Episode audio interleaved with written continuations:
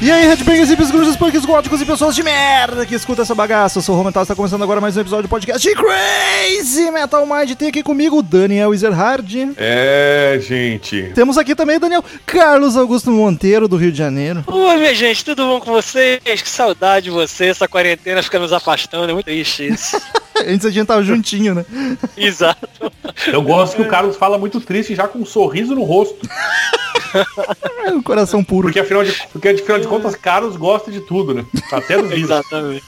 Até do vírus, que horror. Então, queridos ouvintes, como de costume, quem curte o trampo do Crazy Metal Mind quer que a gente continue cada vez com mais conteúdo, conteúdo já existente com a qualidade ainda melhor, quer fazer o site continuar funcionando nessa época de crise difícil. Então, por favor, acesse padrim.com.br barra Crazy Metal Mind ou Crazy Metal Mind no aplicativo PicPay. Nessas duas plataformas você escolhe um valor que pode contribuir, que acha que a gente merece. Dependendo do valor que tu contribui, tu ganha algumas vantagens. Pode entrar num grupo do WhatsApp só dos colaboradores, seguir uma conta no Instagram só dos colaboradores, a gente posta make-off de gravação, faz lives eventualmente, uh, cobertura de show quando tinha. E os valores mais altos participam de sorteios mensais, onde o colaborador sorteado diz a banda, diz o disco, o assunto relacionado ao rock and roll, a gente grava. Então, padrim.com.br barra Crazy Metal Mind ou Crazy Metal Mind no PicPay, por favor, ajude-nos a manter o rock and roll vivo, que não é uma tarefa fácil, tá? A base de respiradores. Enfim, Daniel Ezerhard, estamos há muito tempo sem gravar de farofa, apesar que hoje não é uma farofa na sua essência, mas um hard rock, tanto que fazia tempo que o Carlos não aparecia, e estamos há mais tempo ainda sem gravar de uma banda que tu seja apaixonado. Ah, essa é uma, eu diria que é uma das bandas que, que me, me, me formou nesse mundo do rock, né, que me deu o diploma de roqueiro.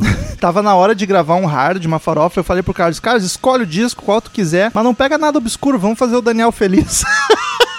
E aí, e aí eles... Aí eu segui a rica. Me fizeram, me fizeram feliz, por isso que tô caprichando no vinho hoje, já, porque eu quero terminar muito feliz. E aí vamos falar sobre Skid Row, Slave to the Grind, segundo disco Skid Row. Pra quem curte a banda, a gente já gravou sobre a banda há milhares de anos atrás, já gravamos sobre o disco homônimo há milhares de anos atrás também, e já gravamos sobre o Subhuman Race. Então estamos gravando o último disco que faltava de gravar da fase de Sebastian Bach no Skid Row. O resto ninguém se importa. É, o resto a gente provavelmente nem vai gravar. Vamos parar por aqui. Hoje, possivelmente, é o último episódio de Skid Row que o Crazy Metal Mind faz, hein? Que triste. Nunca se sabe, olha aí. Not é. in this lifetime, pô. Vai saber, né? É verdade. Ah, é verdade. Tá aí, tá aí uma observação importante do colega Carlos. Pode um padrinho escolher, né? Aí a gente faz. Ou pode, vai que Sebastian volta e lance um, um de original. É, so, é sonhar demais? Vai, vai que o Ray Chambolo resolve gostar de dinheiro, né? Porque ele odeia dinheiro, né? Ele odeia. Ele odeia viajar de avião, ele só quer excursionar de, de banho. Até hoje, porque ele é um cara muito raiz, né? Ele não gosta de dinheiro. Ele devia ser grunge, né? Em vez de ser... É, devia. Foi. Gosta de tocar em bar. Ratos Morão. Tem que fazer uma banda com o Izzy Stradlin. É verdade. Podia, podia os dois fazer uma é. banda mesmo. Enfim, vamos lá so- falar sobre Skid Row, Slave to the Grind. You wanted the best! You got the best! Hello, I'm Johnny Cash. Yeah! Crazy Metal Mind.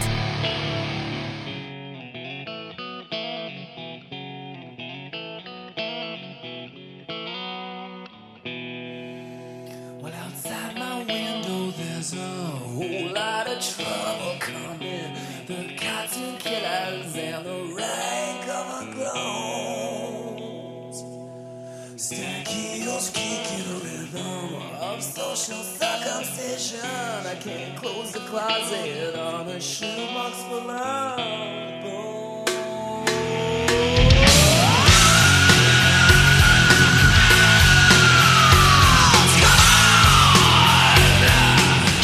Segundo disco de estúdio do Skid Row, lançado em junho de noventa e um. Mais um da safra de noventa e um, cara. Não sabia, olha só. noventa e um? É, coisa linda, né? Claro, mas esse aqui é um é. que eu cito... Uh, eu esqueço de citar várias vezes que é de noventa e um, mas é de noventa e um e é daquela belíssima safra de, de músicas dessa época aqui.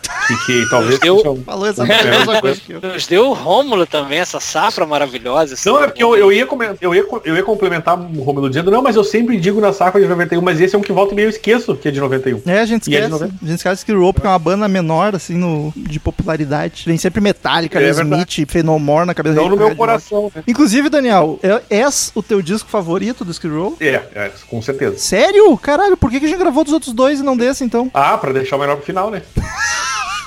Caralho, aquela, eu, tô aquela velha tática. Eu achei que cara, eu, eu, tenho, primeiro. eu tenho muita, muito amor pelo primeiro disco, mas ele é muito farofa pra mim, e eu gosto muito da produção desse álbum, ele é melhor que a produção do primeiro, como, todo, como todas as bandas, né, uma banda que tá surgindo, em geral, capricha na, depois, e as músicas são mais, eu não sei, eu gosto muito desse clima mais pesado, talvez antigamente no começo da minha carreira, eu fosse preferir mais farofa, mas uh, hoje em dia eu acho que eu prefiro um troço mais perto do heavy metal, que nem esse álbum se aproxima, né, mas daí... o Sebastião tá cantando pra caralho também. Mas se fosse por isso, tu ia preferir o Subhuman. Não, mas é que daí ele é. já É.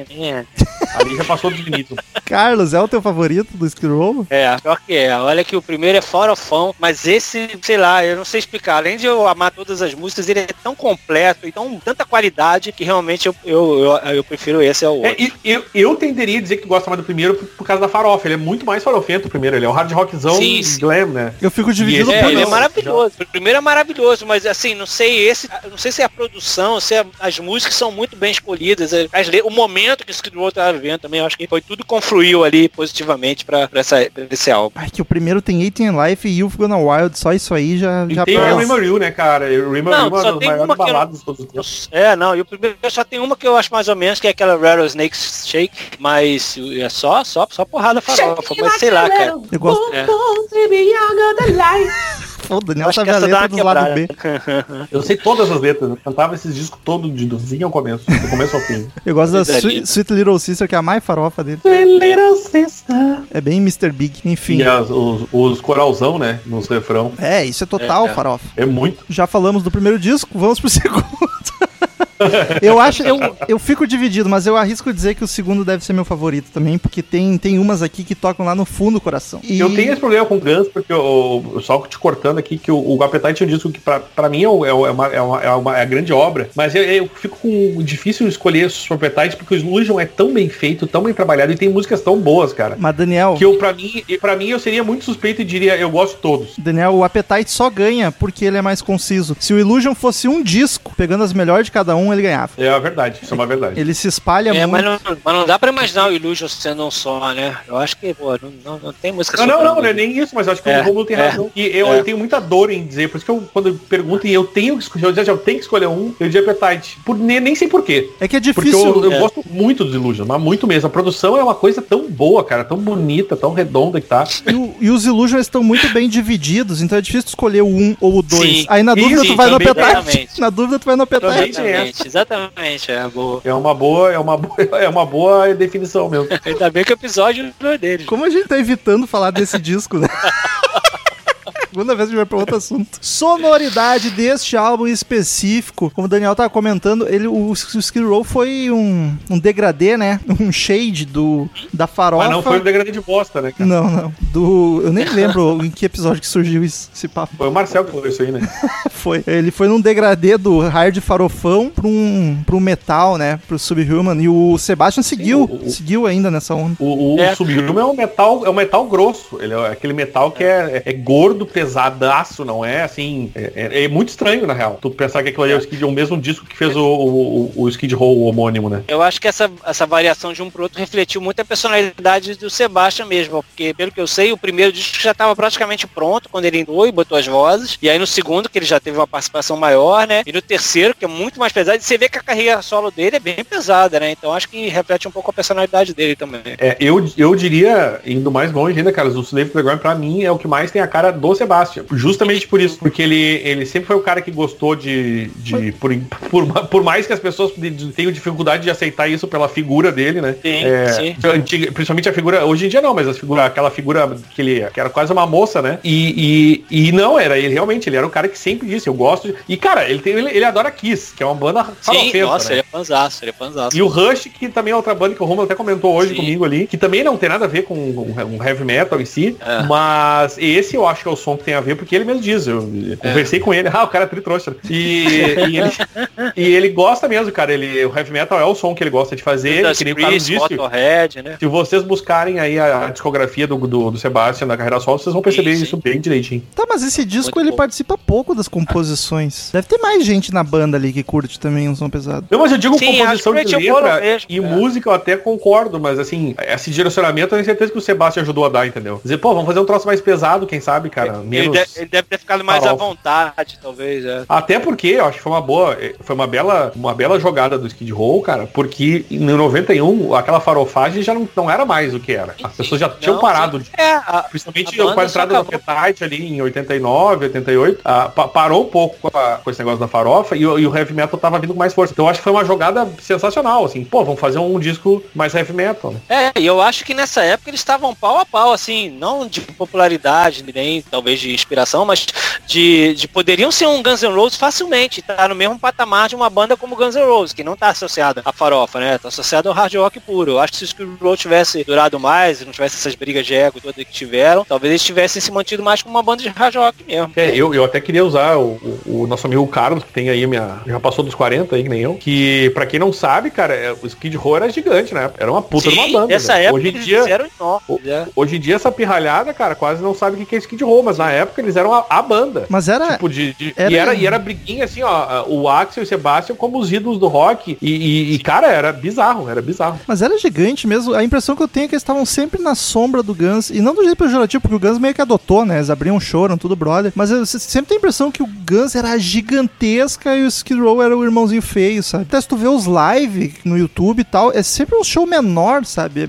Comparado com o Guns. Não, não, o que eu, eu tu, tu tá certo, mas o que eu quero dizer é o seguinte, é, o Guns era maior, tanto é que o Skid Row, esse álbum, esse álbum, inclusive, a turnê, eles tocaram abrindo pro Guns, né? Mas assim, era, era tipo a, a, as adolescentes e os adolescentes, principalmente as adolescentes, por causa da, das figuras de Axl e Sebastian, era uma disputa, velho. Tipo Skid Row e Guns, assim, sabe? Muito embora no meio musical, acho que é, é inegável que o Guns sempre foi uma, uma banda muito mais gigante, era tipo a banda do momento, o Skid Row tava e queria ser a banda do momento, nunca chegou a ser, mas tava num rumo bom pra ser, entendeu? Só que depois é, teve tenho... lá essas tretas aí. Eu tenho a impressão que teve um momentinho ali que talvez eles tenham, talvez, opa, vamos poder ser igual a eles, né? Mas aí realmente acabaram que não, é. não conseguiram. É que também nessa época o hard já tava, a farofa já tava acabando, e aí o que sobrou mesmo foi o Guns e o Skid Row, que eram duas farofas que já, já era bem mais hard do que um Poison, um Motley Crue, por exemplo, tá ligado? Exa- e o Bon Jovi que é, foi, é. o Bon Jovi foi pro outro caminho, né? Que foi empopando cada vez mais lado, e, é. e conseguiu se manter no, é. no mainstream por causa disso. É, o, o, o eu diria que na época, se eu perguntasse pra mim e pro Carlos na época, se a gente imaginava que o, que o Skid Row seria uma banda tão escanteada hoje, eu acho que eu não imaginaria. É, eu apostaria imaginaria. que eles seriam, seguiriam sendo uma banda, e, e de repente até talvez, só que a banda acabou, né? A verdade é essa, a banda acabou é. quando o Sebastian saiu. Então por mais que eles tenham feito esforço pra continuar, não, não foi, acabou a banda. Então assim, eu não, não imaginaria que hoje eles seriam uma banda que a maioria da, da, da pirralhada nem sabe que existe, entendeu? Sim, é, isso é triste, é triste. É. Eles vieram meio tarde e pior, pra farofa, né? Foi? Que que é? É, eles estavam meio é, atrasados pra foram... fazer farofa, né? O Guns e o Skid Row. Tipo, depois... é, é, eles pegaram, o, o Guns nunca teve, né? Mas o Skid Row começou é. atrasado. Mas o Guns nunca chegou a ter farofa mesmo, né? O primeiro álbum já foi um punk heavy, meio louco lá. Tentaram no visual, no comecito, mas logo largaram de mão. É. O problema também é que o Skid Row, por causa dessa briga dos integrantes, cara, assim, todos os V H S, na época que o D V D tava no auge, era a hora de transformar os, os V H S do Skid Row de clipe, de show, tinha um monte de coisa legal que eles tinham em V H S, home video, que poderia ter virado D V D, mantido a popularidade, talvez, né? O fato da banda ter se separado numa época que tava crescendo, também fez com que ela ficasse desconhecida para as novas gerações. Isso foi muito ruim, se a banda tivesse... É, eu, eu, talvez, eu tenho três V H S muito massa, cara, do Skid Row, que cara, é... Deve estar tudo mofado. E é. no, mas muito, cara, e é uns troços massa, com cena de show, cena de cara, backstage, cena de, dos caras viajando. Kiss, e é muito, eles tocam e assim, ó, Kiss, muito cara. legal, cara. E, só que assim, ó, uh, uh, não, não, não, não renovaram, não, não virou D V D. Vai achar no YouTube, talvez alguém deve mas ter passado. Isso, mas mas isso é uma merda. Dos caras lá, culpa do Rachel Bolo, do anos, acho que talvez Scott Hill, não sei, que não quiseram deixar o material antigo é, virar, ser atualizado. Eles não deixaram. O Sebastian queria isso a vida inteira, ele sempre quis, não conseguiu. E agora o furacão levou tudo. Porra, levou. Katrina afogou todas as memórias dele lá. Às vezes eu acho que a gente faz muita referência que só quem é muito ligado na, no rock das notícias vai pegar. A casa do Sebastian voou, foi, foi pro, pra Oz. Foi inundado. Tudo que ele tinha da época dele, ele escreveu, se afogou.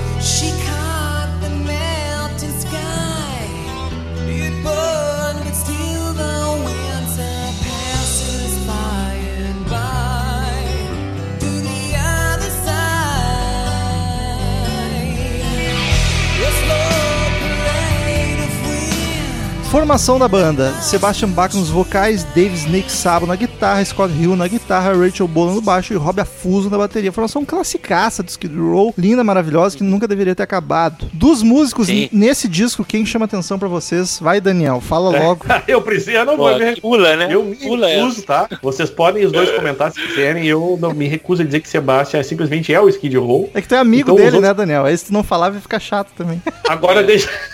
é, não, e, e vai que ele ouve. Eles têm um puta guitarrista na banda, né? É. Qual que é a guitarra foda? É o Dave ou é o Scott Hill? Pra mim, o Dave. O Dave é solo? Ex-Bon Jovi ele, hein? Atenção, hein? O ex-integrante do Bon Jovi. É que, na verdade, Rômulo, o Dave e o Scott, os dois fazem solo e os dois fazem, dependendo é, da música. Eles dividem. Eles, eles alternam. Iron Maiden e Feelings. Snake... O cara... Eu confesso que eu gosto dos dois guitarristas, mas eu acho que se eu tivesse escolher um deles, eu escolheria o Sabo. Cara, eu também.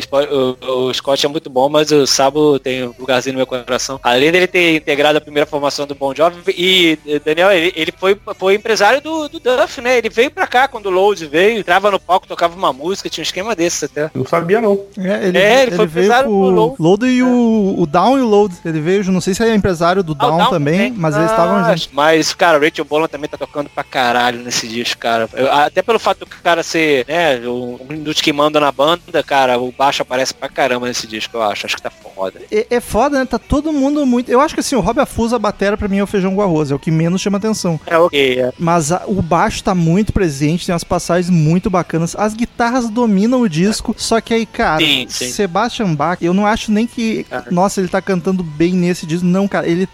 Como a galera tá não, não, não valorizou mais é. esse cara, velho. Quando lista de melhores é, é. vocais do rock e tal. E tu não vê muito falarem dele, cara. Que, cara, nesse disco é. ele, muito dá, né? ele dá uma aula, velho. Ele faz uns vocais absurdos e tá suave. De sacanagem. Pra rasgado, é. uns agudos foda, cara. Que é surpreendente. Tava, tá de sacanagem. Tava no auge. O Rob Affuso, coitado. Rob Affuso, coitado. Hoje em dia ele tem uma banda de tocar em casamentos. Sério. É tipo uma big band, assim, que ele, se você quiser entrar no site dele e contratar pra tocar na sua festa, você pode. Deve estar tá melhor que o Skid Row.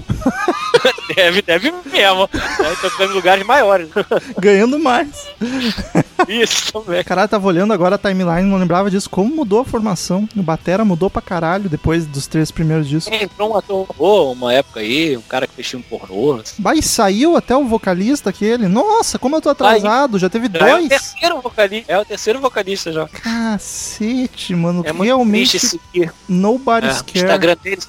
É, é, você segue o Instagram deles, aí parece que é tipo a banda underground da cidade de cada um de nós. É uma banda underground da sua cidade que tá lá enfrentando os mesmos perrengues que qualquer banda iniciante, cara. É muito triste. É bizarro. Eles ficam lá postando. Tá? É, é bizarro como o Sebastian, óbvio que é pequeno hoje em dia, mas ainda seguiu no cenário, né? E o Skid Row desapareceu, cara. Sim. Ninguém se importa com isso. Sim. Produção do disco, Danny Boy. Pô, é a puta produção, cara. Eu acho uma produção redondaça, assim, muito bem feito. E foi tudo gravado na Califórnia, né? Aliás, eles são... A gente já comentou de onde eles são, né? Ah, não é o podcast da New banda. Jersey! É, cara, eu sabia que o Carlos ia ficar feliz, que eles são de New Jersey, mesmo a cidade do Bon Jovi, né? E teve aquela treta toda que a gente já comentou do... do... Ah, é, teve treta, é. Teve. Do, do Bon Jovi querer mas, grana, mas eu, pai, do é. empresário e tal. Isso, aí depois os caras foram lá implorar pra abrir a turnê do Bon Jovi. Mas, Mas eles assim, tocaram recentemente na Alemanha com, com o Bon Jovi. Agora há pouco tempo, sei lá, um ano, dois também. Não, agora, né? Mas porque... eu acho a, a produção foda pra caralho, velho. Eu gosto muito dessa produção, acho redondaça, como todos já, já a partir dos anos noventa começaram a ser. E tu vê que a, a, a gravadora investiu ali no álbum, né? Viu que a banda era foda, tava, tava grandona e investiram na, é, na gravação. Cara, puta, isso fazia diferença, né, cara? Quando a,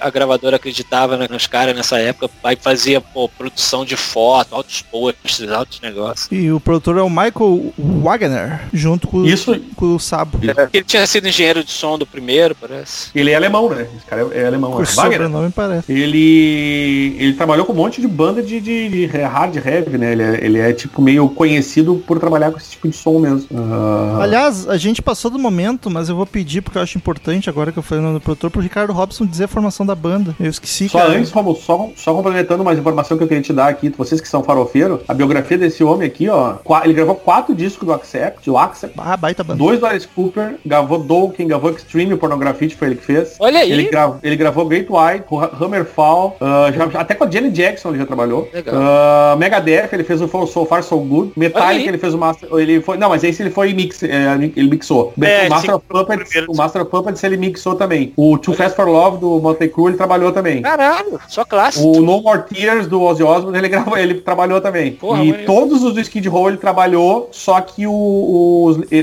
o aqui no, no, no Skid Row ele foi produtor também, tanto do primeiro quanto do segundo. Ele não foi Legal. só, ele não foi só, achei, achei só o primeiro tinha... E o White Lion e o Warriors também. Só que assim, ah, e é? o Warriors, por exemplo, ele já foi produtor. Os, os primeiros trabalhos dele ele começou como mixer e depois foi subindo na carreira, né? A produção é ótima, né? Só aquele reverb infinito da época, né? Mas era contexto. É. Era o que, era o que se fazia. Capa do disco, vou confessar ah, que eu acho feia. Não gosto. Pô, eu acho massa essa capa. É do, é, mas, é, foi a primeira capa ligada ao Skid Row do, de um quadro do pai de Sebastian, né? Essa, depois foram os solos do Sebastian também usaram capas do, é, pinturas do pai dele. Acho bem maneira, assim, meio, meio doidona, assim. Ela é inspirada numa pintura de Caravaggio, A Morte de Santa Lucia. É, o, o, o, se vocês forem ver, o quadro dele não é só a capa, né? Ele continua. No, Isso, no livrinho continua, que tem dentro, é, aparece o resto da imagem. É, é o meu C D, ele abre todo aqui. Comprei na época, ele abre todinho, bem maneiro. Inclusive, não sei se você lembra, Daniel, que alguns C Ds dessa época, eles vinham com um encarte de papelão, que o C D vinha dentro meio, meio soltinho, assim. Era um encarte que, que realmente fazia uma capa estendida, e esse nem precisava fazer, porque ele mostrava a pintura inteira do lado de fora, assim. Os importados, né? Aqui não, não vendia, assim. Mas era uma capinha de papelão que depois... Mas o, era... o, seu, o seu David Billick fazia um troço massa, né, cara? A pinturinha do cara. É. Muito, ele muito fez o Original Down, depois fez... É. Os, é uma sátira dessa pintura do Caravaggio. E aí, aqui tem... Porque a diferença é que, apesar de se passar meio que uma coisa meio medieval, tem várias coisas tecnológicas, né? Tem telefone, como se fosse um telefone celular, não sei o quê, nego segurando televisão. E tem até o Kennedy na pontinha aqui do lado esquerdo, aqui. Uma doideira. Dá, dá uma, um aspecto meio caótico, assim, né? Bem a cara do disco, assim, essa confusão do mundo caótico. Então quer dizer que Rômulo não gostou. Estou aqui surpreso. Ai, gente... Não, uma pintura bacana, mas não, como capa de disco eu acho, acho esquisita, acho feio, acho que não combina com o Skid Row, não sei, acho que não me chama a atenção. Vai ser bonito um quadro no museu. É que eu convivi tanto com esse disco que eu acho que já está no meu, na minha memória afetiva. Tem eles físico, é. Daniel? Tem, claro. Pô, imagina se não, né? Tem fita, cassete. Não, é C D, é C D mesmo, meu. Tá, os Skid Row tem os três, né? O papelão, eu tenho o Subhuman, que é em papelão. Os do A C D C são todos até hoje em papelãozinho. É uma merda, que molhou, fudeu. Merda, é uma merda. É. Regina, o que você achou do Slave to the Choir? É, Regina. É uma merda, uma bosta. Uns playboy que não sabiam falar. Tocar, só queriam pegar mulher. E só um Olha deles conseguia. Enfim, cara, eu acho massa, gosto mesmo, gosto de tudo. Eu quero, quero casar com esse álbum. Aê, gosto de tudo. É. Olha só tu, cara. Ricardo Robson, por favor. É assim, voltei, voltei com alegria. Essa banda aqui é fácil, é como se estivesse na minha cidade natal, hein? Ali, tô com dúvida. Beijo pro pessoal. Sebastião Bach, Rachel Bolão. Rachel Bolão, é bom nome, hein? Aliás, gosto muito de Bolão, hein? Belo jogo. Caralho, Bolão é só no interior mesmo, né? É o primo Scott feio. Hill, é o primo feio do boliche. Davi Sa- e Rob Afuso. É que boliche é muita tecnologia, hein? Bolão é fácil. É pista de madeira, pino e sucesso. Corre pra Vamos levantar nessa. Os pinos depois, né? tem as crianças que vão lá, dão dez pila pra levantar os filhos, estão bebendo cachaça e jogando. Até dá uma na canela da criança. É. Cara, isso é muito interior do Rio Grande do Sul, muito. Nossa, o que eu brinquei em, em cancha de bolão. Eu já fiz isso, em Santa Cruz. Nessa época, eu nem, nem jogava ainda quando saiu o Slave to the Grind, nem sonhava em jogar na pista de bolão ainda. O, no, no caso, o, o Rômulo, ele tava, não tinha nem nascido ainda. Não, já Exato, tinha. Ju, junho já. Já tinha, tinha meses. Já, já tava aí chorando. Pra variar, até hoje, né? eu, sou, eu sou fiel às minhas raízes.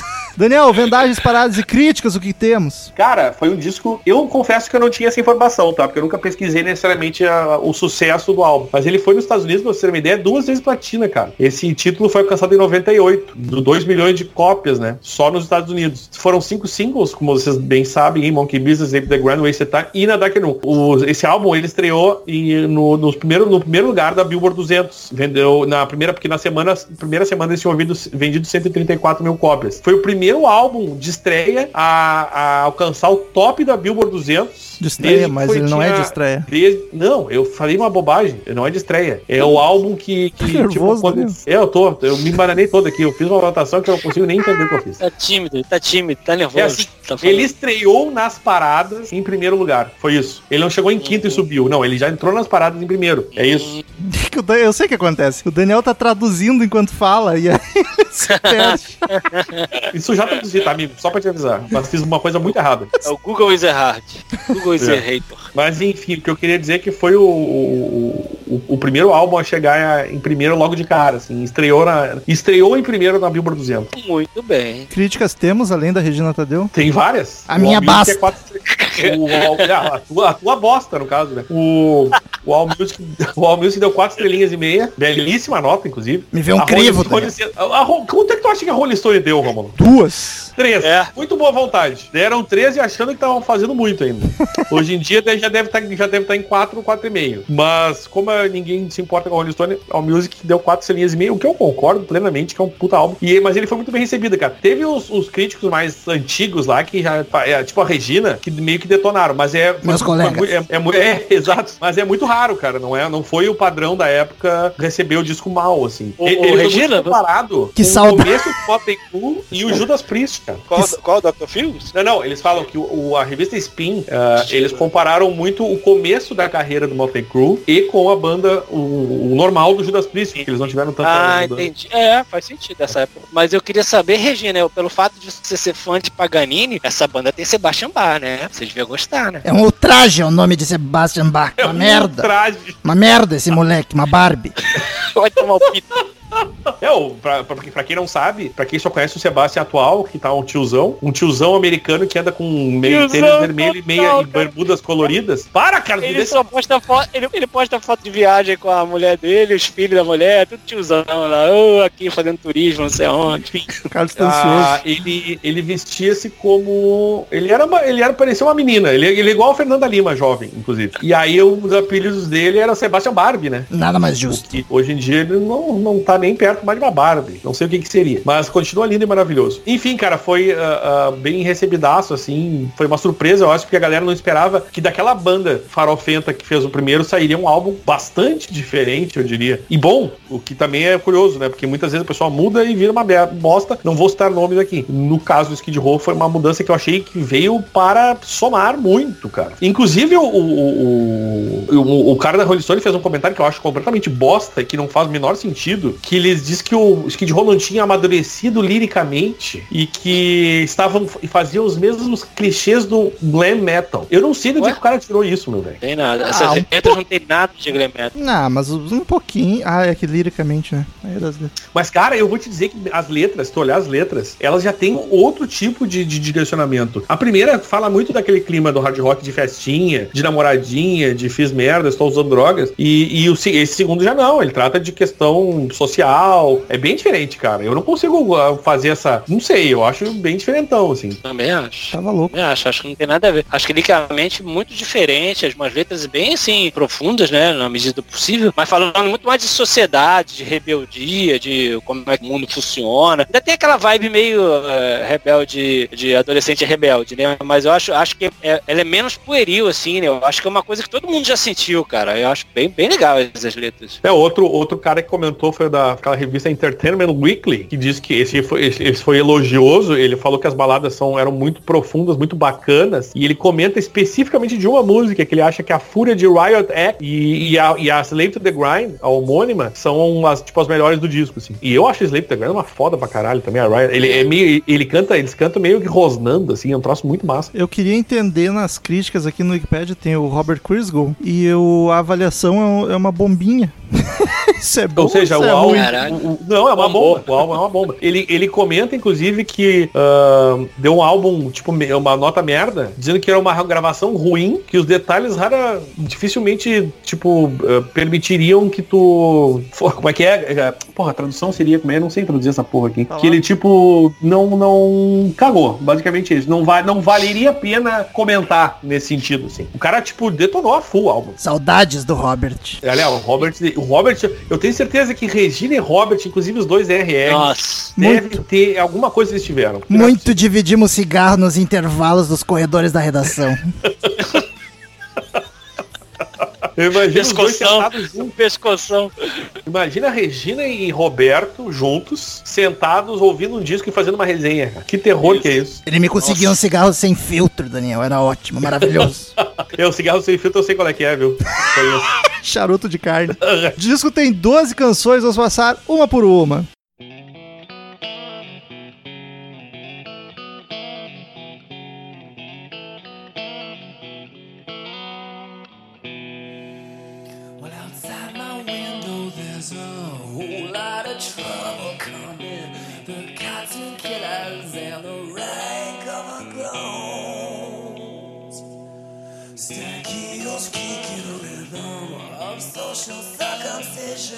I can't close the closet on a shoebox for love.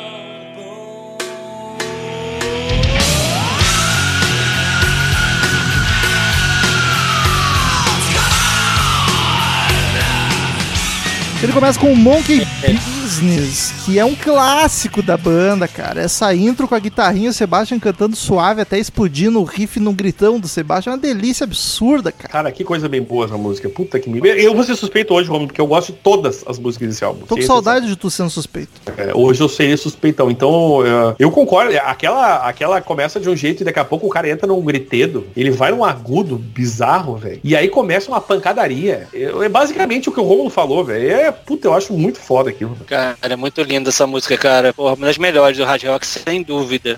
Realmente, eu já, já falou tudo, Daniel. Começa devagarzinho, depois vai num crescendo, fica com um rockão, puta que pariu, refrão grudento, porra, muito bom, cara. Sebastião cantando pra caralho, só coisa boa. Ela é muito empolgante, do meio pro final, ela dá uma baixada, o vocal do Sebastião toma conta, que troço absurdo, cara. É. E ela tem um, um certo groove, né, no riff, que é difícil ficar parado, assim, acho, que música. Tem, tem. O bacana do Skid Row é que, como eles tiveram três discos só, o... todos eles têm vários clássicos da banda, né? É uma banda que não, uhum. não era genérica. Sim. Não, não. De, de maneira nenhuma. Tem músicas genéricas, mas não é uma banda genérica. Não, toda banda tem uma música genérica, ou uma não, várias, né, cara? É, o Crazy Metal Mind tem episódios genéricos, não diz quais. Muitos, inclusive, eu diria, mais do que o comum até. Como a gente se detona, né, cara? Eu acho isso foda. A gente, a gente se avacalha a full. É, é muito bacana isso. É humildade, né? É. E essa época, como tinha também M T V no auge, né, cara? Os clipes também eram maravilhosos. Ajudavam muito, né? Na, na música.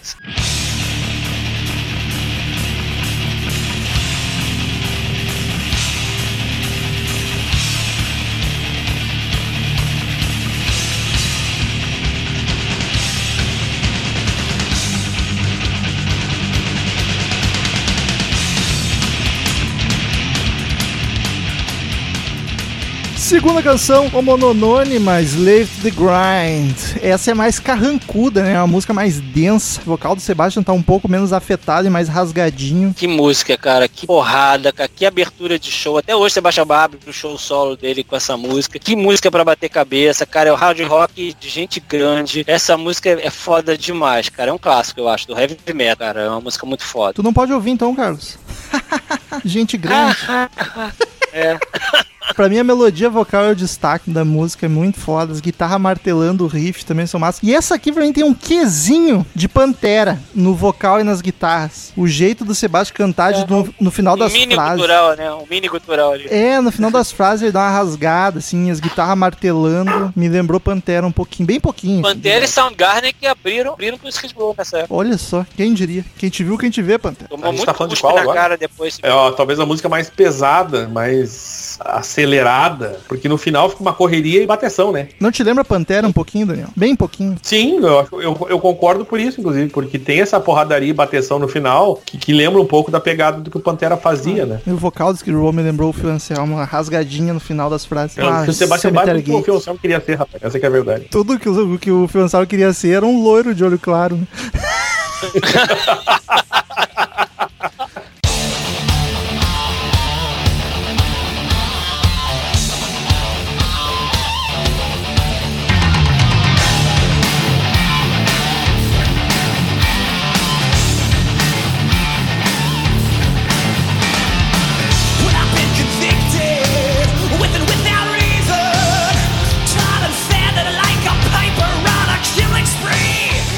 Terceira canção, The Threat, The Threat.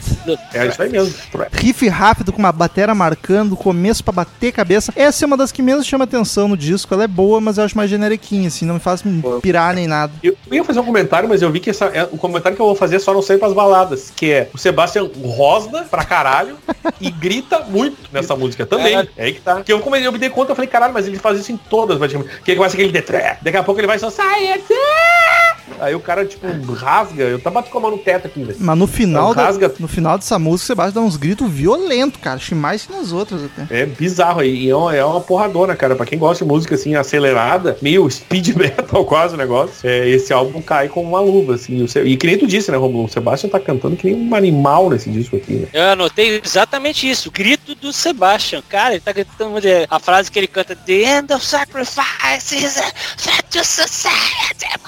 Porra, vai muito longe. É o Bon Jovi cantando, rapaz. Como eu nunca poderei ser. Carlos parecia um Bon Jovi cantando Always agora, rapaz. A, a, a voz foi subindo, né? Exatamente agora. Bora.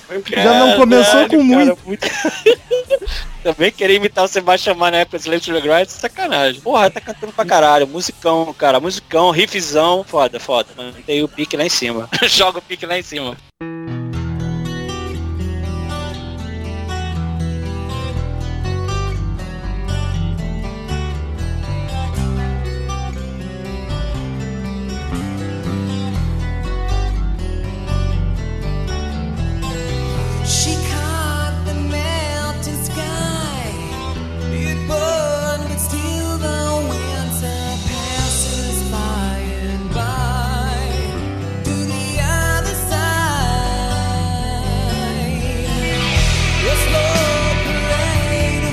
Quarta canção. Ah, e agora? Quicksand e agora? Jesus. Primeiro baladão. Areia profetiça Jesus.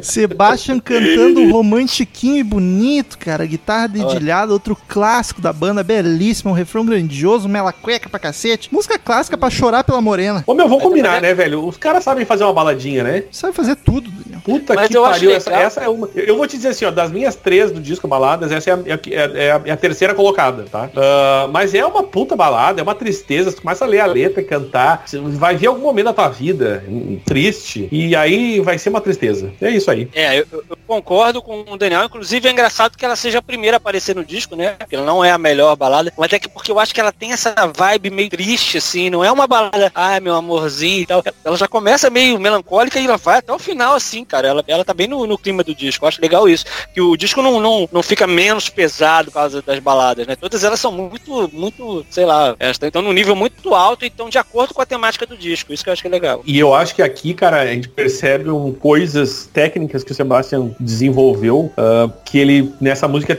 poucas músicas que eles fizeram tem, que ele usa muito aqui. Ele faz até aquelas, aquelas variações vocais que a gente chama, que a, a voz sobe e desce rapidinho, chama os melismas, que ele faz muito foda, cara. Ele, tipo, aqui, essas músicas são as balas... Bom, eu sou apaixonado por Dark, já falei, na Dark Room é uma das músicas que eu sonhava cantar ao vivo, e eu fiz, lá na cidade do Rômulo, inclusive. Olha aí. E... Olha aí. Depois até Paradise já tocou umas vezes. Santos nunca mais foi a mesma. Nunca mais... Até hoje o pessoal comenta. O pequeno Rômulo resolveu criar um podcast quando ele viu o Daniel cantar. Eu acho que já tinha podcast, e... não, não, não tinha não, né? Não, não tinha nada, tá louco? Não, mas isso foi dois mil e oito, e... dois mil e nove, foi sim, um pouquinho antes. Mas enfim, uh, eu acho uma puta balada, acho, eu acho ela lindíssima, bem composta. O Sebastião tá fazendo coisas com a voz que dá até arrepio. Canta aí, Daniel. Vou sonhar hoje. Não, vamos deixar assim. Nossa, que saudade da época que o Romulo pediu pro Daniel cantar as músicas. E ele nunca cantava. É, essa aqui tem que ser quando a gente tiver bêbado e tacar na, na, no som, eu canto junto, no churrasco. Ô, louco. Ah, saudade de churrasco, ah, nem sei mais o que é isso, Daniel.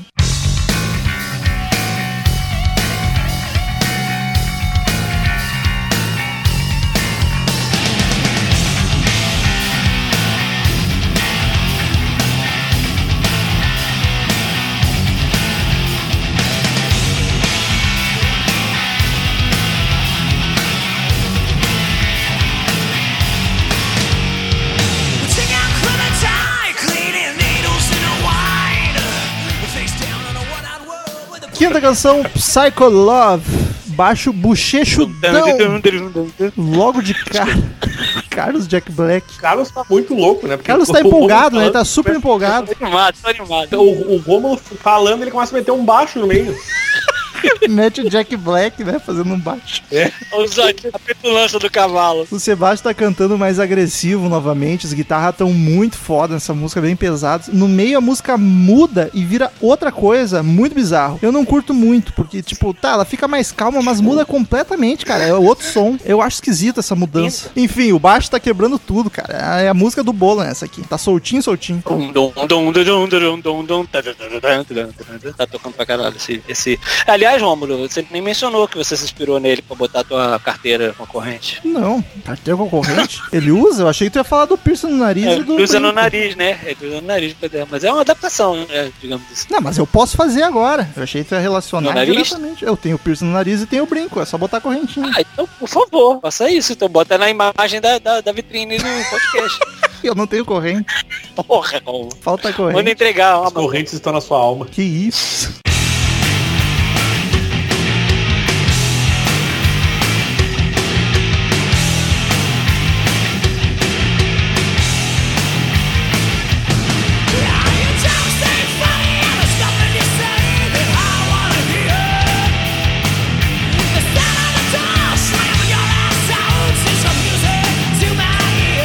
Sexta canção, Get the Fuck Out. Peraí, para, para, para, para, para. Tá ligado que existem duas versões, né? Tô ligado, mas a que interessa é a mais original. Essa é soul. Mas a Vegas Day não entrou justamente porque deixaram de fora a Get the Fuck Out? Porque não, não deixaram? Não, é o, na, na verdade é, a original é a Get the Fuck Out foi, foi considerada ofensiva. E aí a original é a Vegas Day, é isso? Não, Get lugar. the Fuck Out é original. Então, pois é, que é que viria agora, né? No lugar de Vegas Day. É, tô confuso. O, que eu, o C D que eu tenho, o C D que eu tenho tem Get the Fuck Out. Elas, eles tiraram pra minha letra. Vegas Day. O meu é Vegas Day, é. Mas eu achei que a primeira leva tinha sido... O e na a Wikipédia em inglês é o Get the Fuck Out. E o... Inclusive, na, é. na edição japonesa é que entra Vegas Day. Gente, eles lançaram com a Get the Fuck Out. Aí teve gente que não Sim. gostou, isso. achou pesado e botou a Vegas Day. Isso. Pra gente, aqui interessa Get the Fuck Out. Isso, ah, tá. Exatamente. Eu tinha entendido é você falar Vegas Day. Nossa. Tá bem louco, Estou... cara. Ó, o Carlos, eu não sei quem usou, gente, mas é pesado isso aí. É bom que você pode editar e cortar toda essa bobagem. Não, contra... tu vai passar vergonha, não tem que editar. Essa vergonha tu vai passar, meu amigão. Não vou passar vergonha porque Get the Funk Out é muito melhor que o Vegas Day, então tá tudo certo. Eu prefiro a do Extreme, Get the Funk Out. Ah, tá bom. Eu pensei em sonoridade quando tu me falou, cara. Mas, cara, é uma música rápida, uma das mais farofa do disco. Ela é rapidinha, alegre. Sim, é. Refrão saltitante, um, com coros, gritinho. Essa é farofa pura, cara. Eu gosto. Bela farofa. E é, aí, é. Essa, essa, essa música tem uma história do... Eles fizeram um show em Londres, acho que era um Wembley, se não me engano. E aí, eles foram lá e o, tem um clássico que o Sebastião leu o manifesto lá que fizeram os, os sensores lá, sei é o que fizeram, ah, vocês não podem falar, falar a palavra fuck. E ele diz, né? Ele diz que ele lendo assim, é, eles, não permiti, eles, não, eles não permitem que a gente fale a palavra fuck. Aí ele, ele põe o microfone pra galera, todo mundo ah! lá. Aí eles assim, então como é que é o nome da música? E todo mundo, get the fuck out! E eles tocam e foda-se. Basicamente foi isso que aconteceu. E aí, então, esse foi um dos motivos pra ela ser tirada do disco e ser, e ser posta Beggar's Day, por causa do... Mas, mas pelo que eu entendi foi na edição japonesa. Nas outras saiu normal, tanto é que o meu é... é, é não, eu, a, minha, a minha é americana e é Beggar's Day no lugar Get the Fuck Out. Eu acho que eles tiveram que primeiro vender em todos os lugares e aí depois talvez eles tenham voltado atrás e vendido com Get the Fuck Out. Porque eu me lembro que a edição nacional era com Get the Fuck Out, mas essa que eu comprei americana... Muito boa. Só não é uma letra muito, digamos assim, é, propícia às moças, porque fala do cara que transou com a menina e aí não quer saber de olhar na cara dela no dia seguinte. Então ela ah, mas tem menina que também não quer saber de olhar na cara do cara no dia seguinte. Então tá todo, todo mundo. É, cara. Mas que aí você não é. manda a menina, o cara não manda Get the Fuck Out, né? Da sua cama, né? Fica meio chato. Ah, não sei, cara, depende. uh, eu diria que não, às vezes, às vezes, às vezes não. É, eu, acho, eu acho legal o vocal do Sebastian aqui, porque ele faz umas coisas muito diferentes do que ele faz, né? Ele faz uma voz meio tipo, é pra ser, tipo, en- engraçada, divertidinha, não sei. Uhum. Não sei se sim, vocês sim, entendem o é. que eu quero dizer. Sim, a, sim, a, sim, aquele sim. tipo de vocal que ele faz, oh, que é uma coisa diferente. É, caricato. Eu acho. Caricato, Romulo. É, é um oh, gênero oh, esse menino. Que homem. Eu, quanto eu mais eu bebo, acho. mais vocabulário eu tenho. Olha aí, bonito. Idiosincrasia, daqui a pouco você tá falando. Aí precisa e... mais quatro cervejas. Mas é isso aí, cara. Ele dá umas, ele dá umas caricatadas ali que fica... Cara, essa música é muito boa. Agora eu entendi porque eu amo tanto essa música, porque o Romulo falou que ela é farofa. Agora eu entendi. É muito boa, muito Porra, boa. Engraçado, aconteceu uma coisa engraçada hoje quando eu fui ver isso lá no Spotify, que realmente o, o C D Slave to the Grind que tem, a única edição que existe é com Get the Fuck Out. Aí eu falei, pô, que pena, né, Beggar's Day. Aí fui buscar Beggar's Day, ele achou Beggar's Day, aí eu mandei ir pro álbum, foi pro Slave to the Grind, mas não é outro Slave to the Grind, não. É o mesmo álbum, só que quando você busca pela música, ele encontra Beggar's Day no álbum. E quando você busca Get the Fuck Out, ele vai... Mas, sabe, não existem duas edições do álbum. Tá, tá escondida a Beggar's Day. Que loucura. É. Tu destravou a Beggar's Day. Exato, ó. Destravou é muito bom. No Google Play tem os dois. Tem as duas versões. Para pensar, não é nada inteligente pro servidor, né? Porque daí tu vai ter um disco duplicado por causa de uma música. É, o Spotify foi é, mais aí... esperto nessa. Mas... E se você não buscar a música, você nunca vai achar ela. Né? É, mas tem música que tu mas não precisa tem... achar. Ah, eu vou dizer que essa Beggar's Day pra mim eu, eu, eu ouvi, eu acho que duas vezes na vida. E pra mim o, o disco é um que é com Get the Fuck Out e o resto é que Get the Fuck Out, né? mas, mas é, realmente eu concordo com o Romulo, eu acho que essa é a música mais farofenta. Tem até os, os vocalzinhos cantando junto. Get the Fuck Out. Isso é, tem. E concordo, mas uma, também é, é, mas é uma música rapidona, né, cara? É a mais curta do disco. Não, a mais curta ela empata com uma próxima aí que a gente vai falar. Mas é das mais curtas do disco. É a rapidona.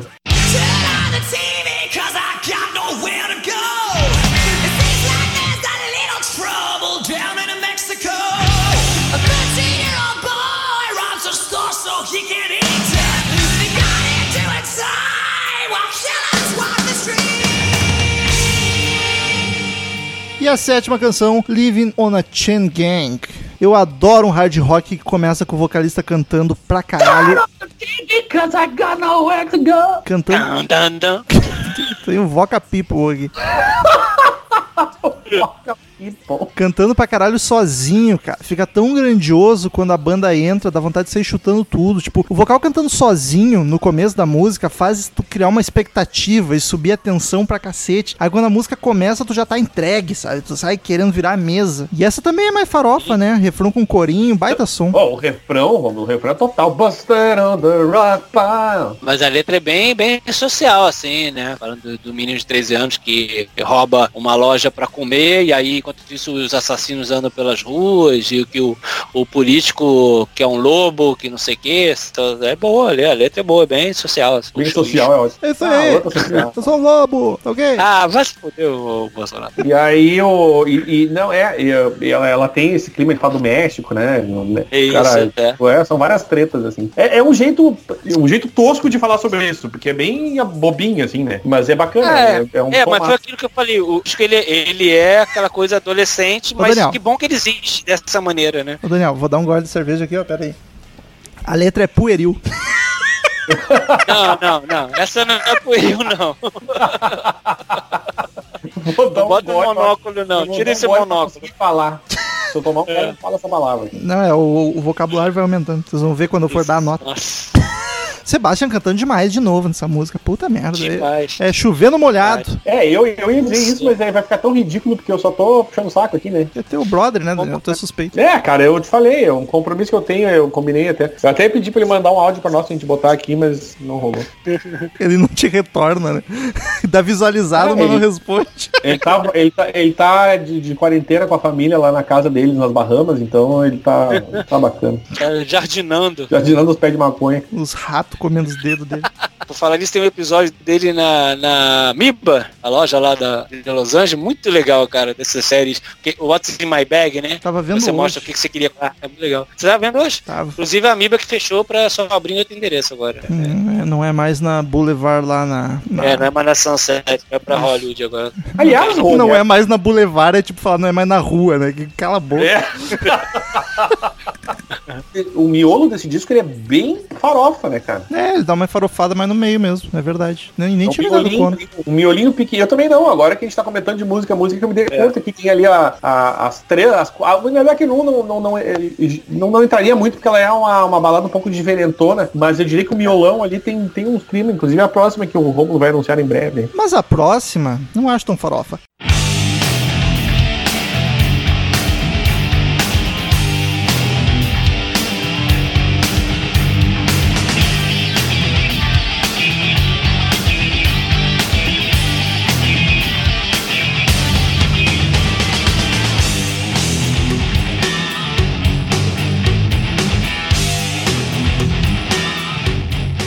Oitava canção, Creepshow. Eu acho outra mais generiquinha e ela não me chama muita atenção. É um hard, heavy, pesada, que eu acho ela mais pesada pra farofa, sabe? É bacana, mas sei lá. Uhum. No, no fim... Eu acho ela tá mais flatzinha, assim. E, a, e aí tem aquele negócio do...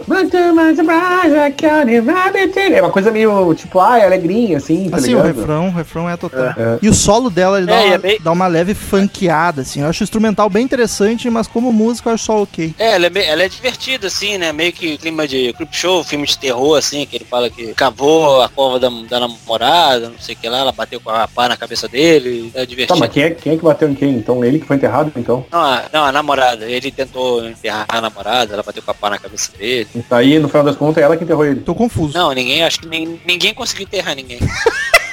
Cara, esse foi o diálogo mais surreal da história que eu já tava... Oh, bom. O bom é enterrado, né, cara? É que eu não tava preparado pra vocês me pedirem pra eu dar uma coerência pra história da letra. Eu só joguei assim, é, tipo, quem fala, porra. Era o mínimo bom. Que eu esperava de ti. Foi muito bom. Eu me preparei pra isso. Eu estudei o suficiente.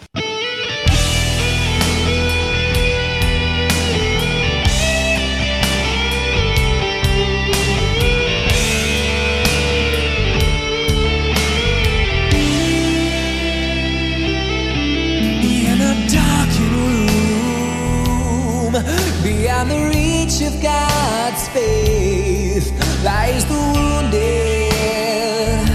the shattered remains of love betrayed. Nona canção, In a Darkened Room, Daniel, um clássico ah, da banda, cara, clássico. Cara, esse é uma, eu, eu tenho dificuldade em escolher uma balada favorita do, do Skid Row, porque eu, eu, eu gosto de todas. Eu, do, do I Remember You e Night Room, pra mim, são as, são as que mais me tocam. Mas eu, eu, eu difícil escolher uma das duas. Mas essa é uma música que eu sou apaixonado, cara. Eu acho o vocal dele lindíssimo, inclusive. Era por isso que eu queria muito tocar ela, cantar ao vivo. E eu, depois eu consegui fazer ela. Uh, depois que eu, a gente foi pra Santo Ângelo lá, e eu, depois pra Pablo Paradise, a gente tocou algumas vezes. Eu acho tão boa de cantar e de ouvir, cara. Ela é uma manteiga nos ouvidos. E... E é linda, é, é linda. É um é clássico linda, do coração partido, né? Puta, essa, é verdade. Essa guitarra chorando no começo já dá gatilho. É muito foda, né, cara? Aquela guitarrinha, né? E a voz do Sebastian limpa, cara, sem grito, de uma lindeza também. Pô, esse cara é um dos melhores vocais do rock, cara. O pessoal tinha que dar mais bola. E tá cantando bem até hoje, tá ligado? Ninguém, tá, dá, tá, verdade. Ninguém dá moral pro Sebastian. E, cara, a forma que a música vai crescendo aos poucos é muito boa. É inevitável cantar junto aos plenos pulmões, cara. Melodia do ref... Melodia vocal. O vocal do refrão é uma delícia. É muito. E aí achei legal que ele começa a ir na dark room. Aí daqui a pouco ele faz... Aí a voz baixa, tá ligado? É. Um grave que ele quase não tem, porque a voz dele é muito alta, na real, né? Naturalmente. E é uma... De... Cara, eu, eu me lembro de... Eu conheci um... eu conheci Skid Row na, na, na M T V, vendo o clipe dessa música. Eu dizia, mas olha essa bichona. Que que é isso? Eu sou do eu sou do heavy metal. Isso aí não pode, tá ok? E, cara... Mas aí no fundo meu coração dizia que homem, quero casar com ele agora. que, que é exatamente que todos que falam isso pensam, né? É, é verdade. Inclusive, não, era muito da galera dizer, ah, olha essa banda, essa banda. Eu comecei a olhar e pensei, caralho, é bom, vocês estão errados, né? E, cara, tipo assim, ó, olhem o clipe, põe lá no YouTube, lá, na Dark Room, na a versão do clipe mesmo. Que coisa deliciosa, velho. Que, que música que, que, que... Ah, nem sei. Suspiros. O que dizer? É linda demais. Linda demais. É uma perfeita combinação de instrumental com vocal. Maravilhoso. Realmente, que música, cara. Que música.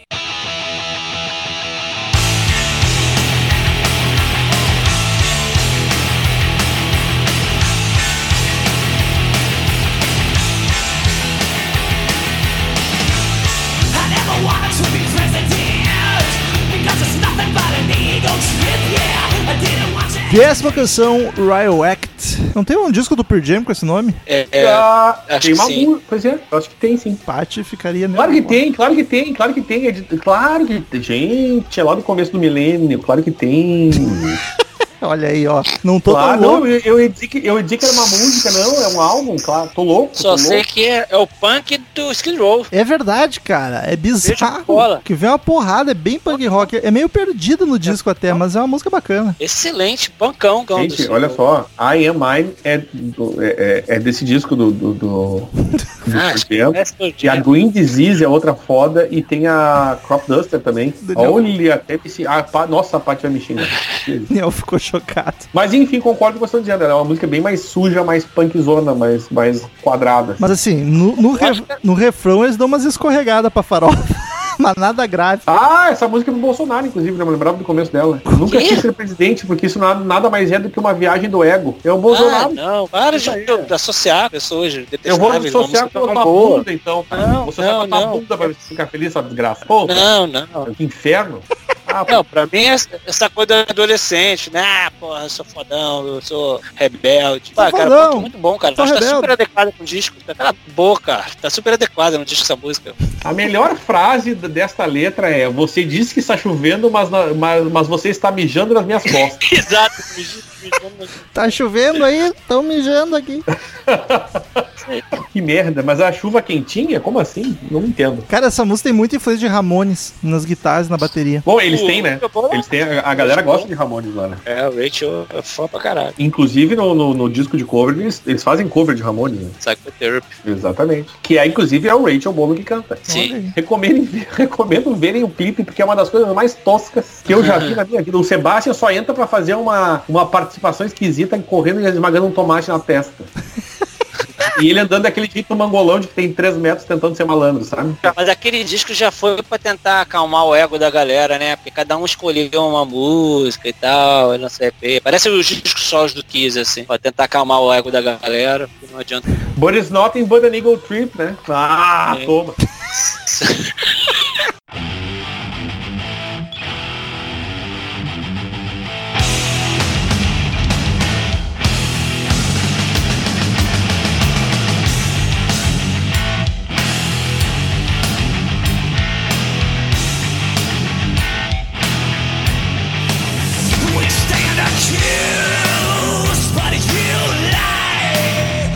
Décima primeira, Mudkicker. Que raivosa, né? Voltamos pra um riff carrancudo e mal encarado, cara. Vocal rasgadaço do Sebastian. Mas pra mim é outra música que é boa e ponto. Não marca, assim. O disco pra mim é dividido entre músicas muito fodas e músicas boas que no outro dia tu esquece. Mas essa é muito... Não, eu não concordo. Eu, eu, esse, esse, esse, essa música, ela começa também, eu digo, ele, ele entra num clima de rosnar nesse disco, né? Que é aquele... Kills, but you lie. E aí ele vem meio que uma voz rasgadona, assim. E eu acho muito massa essa música, cara. De verdade, né? E o instrumental é marcadão, né? E aquela hora que ele para e fala... É, pode crer. Ah, muito foda essa parte, bicho. E mas tem uma hora que o instrumental sobe um tom também, dá aquele marcadão, depois dá uma subida de tom. E o baixo canta com um corinho no refrão também. Puta, achava a música boa pra caralho. Esse hack que o Daniel fez foi Van Halen, né? Tinha Stop Love You. É que daí não é ha, é... Como é que é um e outro? É. Ha! E o outro é. Ha! É um pouquinho mais agudo.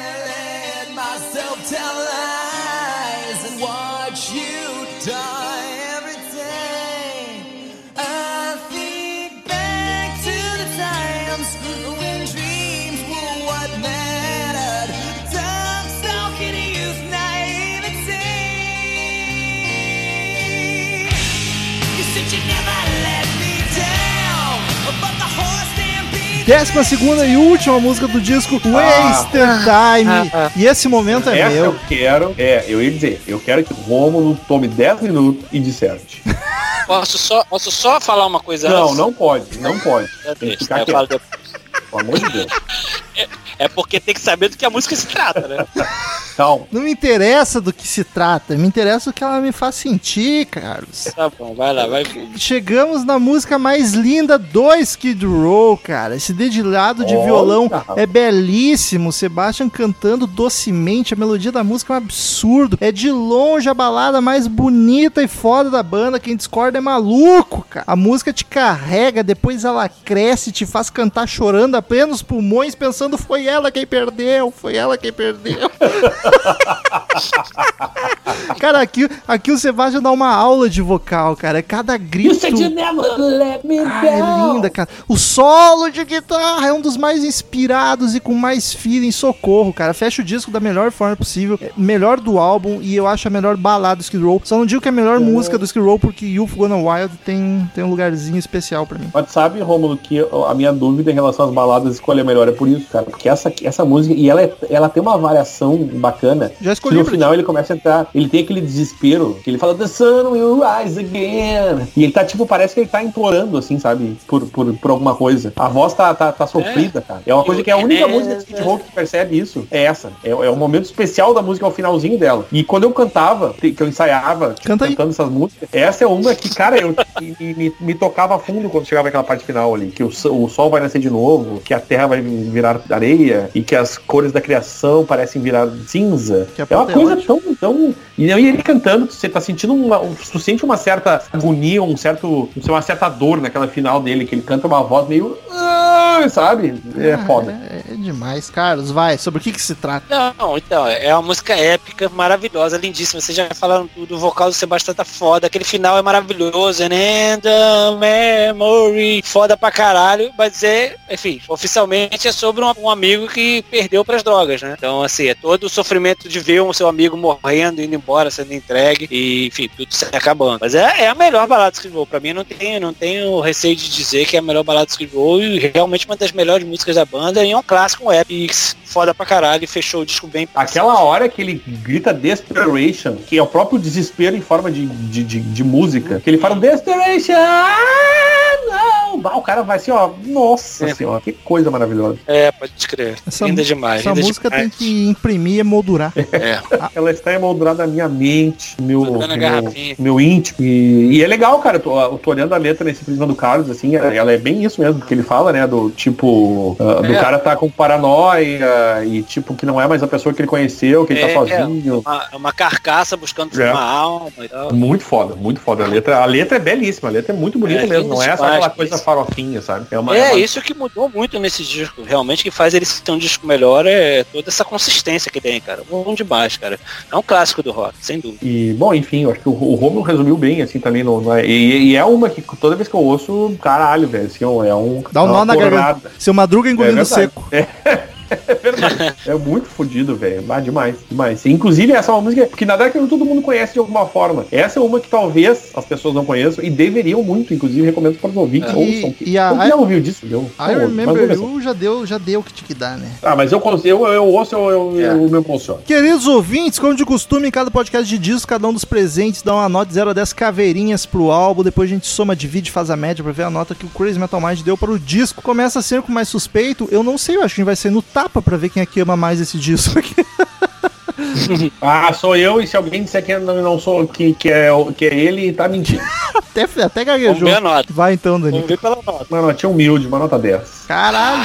Ah! Cara, se é o meu disco preferido do Skid Row, e é uma Skid Row, os três álbuns, eu falo, quando eu falo de banda, eu quero, eu, tá, só me explicar, tá? Entendam, ao contrário de certas pessoas que participavam desse podcast há muito tempo atrás, eu considero Skid Row até o Superman Race, depois acabou. Então, assim, dos três discos, pra mim é o melhor, e eu gosto bastante, né, dos três álbuns. Então, cara, e é um álbum que eu, eu falei no começo, eu não tenho, pra mim não tem música ruim, eu gosto de todas essas músicas, tem duas baladas que são, tem três baladas, mas duas são muito, muito, muito fodas, e fechou com essa chave de ouro aí, cara, a produção tá belíssima também, tá tudo maravilhoso. Eu dou dez sem não ter, não, não, nem, nem saberia da outra nota, pessoalmente. Ô, louco, bicho. Então vou eu, que eu acho que minha nota vai ser mais baixa. Cara, o disco pra mim tem cinco classicaços da banda, mais umas que eu acho foda demais, e o resto são boas, mas generiquinhas, assim, mas porra, cara, um disco com doze músicas, tu achar seis ou sete fodaças, faz as generiquinhas ser até um bom passatempo entre uma obra de arte e outra. Então elas tiram poucos pontos, eu dou nota nove, felizão. Ai, que delícia essa nota, gente. É? Correu até uma lágrima. Fiquei, fiquei com medo com esse negócio de generiquinha aí, fiquei com medo também, mas ainda bem que não me influenciou. Disco que começa com Monkey Business, Left to the Grind, vai se fuder, né? Daí já nem precisava ter mais nada, mas ainda tem muita coisa boa, tem Psycho Love, tem baladas maravilhosas, tem Get the Fuck Out, uma farofinha, tem punk, React Act, e tem metal, tem marcação, tem solo, tem vocal bom pra caralho, é dez sem dúvida nenhuma. Caramba, eu fui no Urubu mesmo. Ah, mas esse foi o melhor Urubu que alguém já foi, né? Uhum. O disco termina com a média de nove vírgula seis, cacetada, cara. Uba. Bom, arredonda pra dez. Vamos ver como é que os outros discos se saíram. Arredonda pra dez. Comentário de Carlos. O primeiro disco, o Skid Row, Skid Row, ficou com a nota oito, mas esse aqui a gente não dava, a gente gravou ele, tipo, cara, é o quinto episódio de disco do Crazy Metal Mind. A gente não dava nota nos episódios ainda, então essa nota oito foi eu e o Daniel que demos posteriormente. Mas aí o Subhuman Race já tinha nota no episódio, ficou com sete. E aí justo, o, eu acho. O Slave to the Grind nove vírgula seis. Eu não concordo, eu não concordo com sete, mas eu entendo perfeitamente, porque eu que sou fã não daria uma nota, não dou uma nota muito gigante pra esse álbum. Então eu entendo que... Eu daria menos, eu daria menos. Entendeu? Mas acho que sete é bom. É uma nota justa. Eu, eu acho que talvez até um sete vírgula cinco ali, mas acho que tá bom já. Eu fiquei curioso pra saber quem é que gravou essa merda. Como assim? Eu quero saber quem é que gravou o Subhuman Race. Podcast, no caso. A banda? Não, podcast. Ah, tá, tá, tá. Valeu. Eu, tu e o Marcel, mas tu viu o que, que o Marcel tava fazendo nesse episódio? É, o Marcel deve ter dado dois. Por que o Marcel gravando Skid Row? O que que aconteceu aqui? O Carlos acho que a gente nem conhecia na época, mas porra, tinha o Douglas. Não, conhecia, mas eu, esse disco nem, nem curto muito não, então não fazia muita diferença. Mas já, cara, os episódios duzentos e onze em... Já, eu lembro, eu lembro quando ele saiu, acho que sim. quatorze de setembro de dois mil e quinze, já, já, já, com certeza. Já, já. É. Porra, tio Carlos é, e tio Douglas, a gente gravou com o Marcel essa merda. O que aconteceu na semana? Cara, eu não, sinceramente não sei por que, que, que foi feito isso. Acho que talvez nenhum dos dois pudesse, na real. Sei lá. Vamos pros e-mails! Return to sender. Return to sender. I gave a letter to the postman. He put it in his sack. Então, queridos ouvintes, quem quiser mandar e-mail pra gente, clique em contato no menu do site ou mande e-mail direto para crazymetalmind, arroba crazymetalmind ponto com, que a gente lê no ar no próximo podcast. Curta a fanpage no Facebook, facebook ponto com barra crazymetalmind, siga-nos no Twitter e no Instagram, arroba crazymetalmind, em todas as redes sociais, arroba izerhard, arroba romuloconze, arroba carlosaugustomt, eu acho, carlosaugustomt, acho que é. Daniel, o primeiro medo da semana. Jean Costa. Bastante e-mail de novo, hein? É. Ramstein também é cultura. Olá, pessoal, tudo bem com vocês? Tudo bom. Espero que sim. Primeiramente, gostaria de dar os parabéns pelo episódio quatrocentos e sessenta e dois, Ramstein, dizendo que fazia tempo que eu não ia. Segundo, gostaria de fazer uma pequena contribuição às informações repassadas pelo Chagas e pelo grande Marcel. A música Rosenhot foi, digamos, inspirada no poema Herr Haydn's Röslein, de Johann Wolfgang von Goethe. Tantos trechos do poema original são utilizados na música. Fiquei sabendo desse fato em dois mil e treze, quando tive algumas aulas do idioma com um missionário alemão que estava na igreja que eu costumava frequentar, e eu, na maior inocência, mostrei uma música do Rammstein para que ele pudesse traduzir. Ainda bem que foi o Rosenhot, imagina se fosse Mann-Geyermann. Que loucura. Enfim, meus amigos, é isso. Muito obrigado pelo conteúdo de qualidade que vocês produzem e que tanto alegra esse paraense que vos fala. Conteúdo este que dá o maior orgulho de apadrinhar. Forte abraço e tchau. Que bonito, que bonito. Faz meio de Wildsley Matias, Daniel. Assunto: Rammstein Lives e Trujillo, parente de Dom Pedro. Fala, galera do C M M, tudo certo com vocês? Sucesso. Vamos lá. um. Um, Rammstein, ou como diz o Marcel, Hamster. Rosenroth. Eu já tentei gostar de Rammstein, já quis gostar de Rammstein, mas não deu. O grande empecilho, sem dúvidas, é o idioma. Não consigo deixar de ouvir sem imaginar Hitler pirando no rock industrial. Caraca, que horror. Julgando uma nação por causa de um... Não acho melodioso e certamente a culpa maior é do próprio vocalista, mas tem um estilo de cantar bem estranho. É. O álbum fica aí com seis caveirinhas. Dois, fica o apelo para mais lives desses dois queridos. Assistir mister Daniel Zerhard cantando lindas lullabies para o pequeno Rômulo Metal com sua cabeça encostada no braço do sofá, garantindo-lhe um torcicolo maroto, não teve preço. É tanto cigarro e bebida que já sinto a cirrose e o câncer no pulmão batendo na porta. Sucesso. Pra quem não sabe, a gente tem feito lives no Instagram depois das gravações, normalmente na quarta ou quinta, pelas onze horas. Meia, quando, meia o home, como o home, quando o Romulo não arrega. É, às vezes eu arrego. E essa aí foi a finaleira da última que a gente fez. Tava, eu tava entregue a, a bebida. Terceira, info aleatório. Estava escutando a concorrência quando obtive uma pequena informação que fez meu cu cair do sofá. Nosso querido Robert Trujillo, famigera, famigerado pelo C M M pela sua carteirinha carimbada, possui um fucking name de fazer inveja aos imperadores da terrinha. Quem estiver lendo esse e-mail, prepara o fôlego. Roberto, Agustin, Miguel, Santiago, Samuel, Juan, Pablo, Gonzalo, Fernandes, Gabriel, Pérez, de la Santa Concepción, Trujillo, Batista, Veracruz. Eu duvido, não é verdade isso aqui? Eu, olha... Não é possível isso aqui. Por quê? Porque ele botou o nome... Não, por que fazer isso? É, não faz sentido. Sabia... Ele tem todos os nomes possíveis em espanhol. Sabiam dessa? Não sabia. No mais, até mais e tchau. E eu quero dizer mais, se tu ouviu essa informação, troca o disco, desconfia, hein? É, eu, eu, eu já tô desconfiando, inclusive. Se foi o Bruno Iago que falou, desconfia mais ainda. O Helder Barbosa mandou aqui episódio Rammstein Rosa na Europa. Olá, meus caros. Sou um ouvinte antigo, porém é meu primeiro e-mail. Ô, louco. Pois agora, trabalhando, finalmente entro para o time dos padrinhos e tentarei ser mais ativo. Que bonito. Sobre o episódio em questão, o conselho dos nossos âncoras de ouvir mesmo sem curtir a banda fica, fica contrastado. Não curto o Rammstein, mas as pérolas, tais como a animação do Daniel Zerhard para gravar, o teste para tocar na banda do Gustavo e o Patati Patatá alemão, caralho, eu chorei de rir. Por mais episódios como esse. P S, pra quem não sabe, pois não lembro de ouvir mencionado nos episódios, no dia de gravação de cada podcast tem uma live no Instagram. Olha a galera divulgando a live. Então, não tem. É, o Rômulo arregou de novo. Ah, eu, vou, eu, faço, eu faço questão de, de deixar isso destacado aqui. Me senti numa leitura de e-mails em tempo real. Super aconselho a todos comparecerem para ver o Daniel cantando música de Linado no filme do Rômulo. Mais louco que o Bolsonaro com cloroquina na veia. Saudações, Helder Costa. Eu nem tava louco, eu tava batido pela, pelo álcool. Volta pra casa, batido. Próximo meio de Rudieri Schoenfeld. Um dia eu vou aprender. Rammstein Pixies e o Casulo do Tempo do Ney Vansoria. Olá, amigos infernais do Crazy Metal Mind. Dessa vez não pude deixar passar em branco, já que o Rammstein ganhou um episódio completo sobre o disco. Rosenroth, ao lado de Reis Reis, talvez seja o álbum mais comercial e de fácil digestão dos alemães. Acho um disco razoável para fraco, assim como o debut dos caras. Debut. Gostaria muito que falassem do Mutta, o clássico absoluto, ou até mesmo dos, do ótimo Sensucht. Sensucht, não sei. Difícil, alemão, tá difícil. De noventa e sete. Ambos são discos muito superiores ao comentado no episódio. Gostei bastante do bate-papo, mas acho que da próxima deveriam deixar o microfone do Daniel em off. Kkkk. Que isso, cara? Que absurdo. Que ruim. Quanto ao episódio dos Cascaveletes, ri muito. Esqueceram de avisar o Ney que já estamos em dois mil e vinte e um. Que isso? dois mil e vinte e um? O cara tá mandando. É, dois mil e vinte acabou, né? Essa que é real. E deixaram o cara em uma cápsula. Cap... Cápula do tempo. Cúpula do tempo. Meu Deus, eu tô muito dislexo hoje. Tá, total. E deixaram o cara em uma cúpula do tempo estagnado nos anos oitenta. Ri muito, sério mesmo. Agora... Mas era pra ser cápsula, eu acho mesmo. Sei lá. Agora deixei o melhor pro final. O Pixies é muito lixo. Na boa mesmo. Vou deixar um exercício de matemática aí pra vocês. Resolvam e deem a resposta na próxima leitura de e-mails. Pixies, Oasis, Radiohead, os três a oitenta quilômetros por hora. Quem é mais chato e bunda mole? Que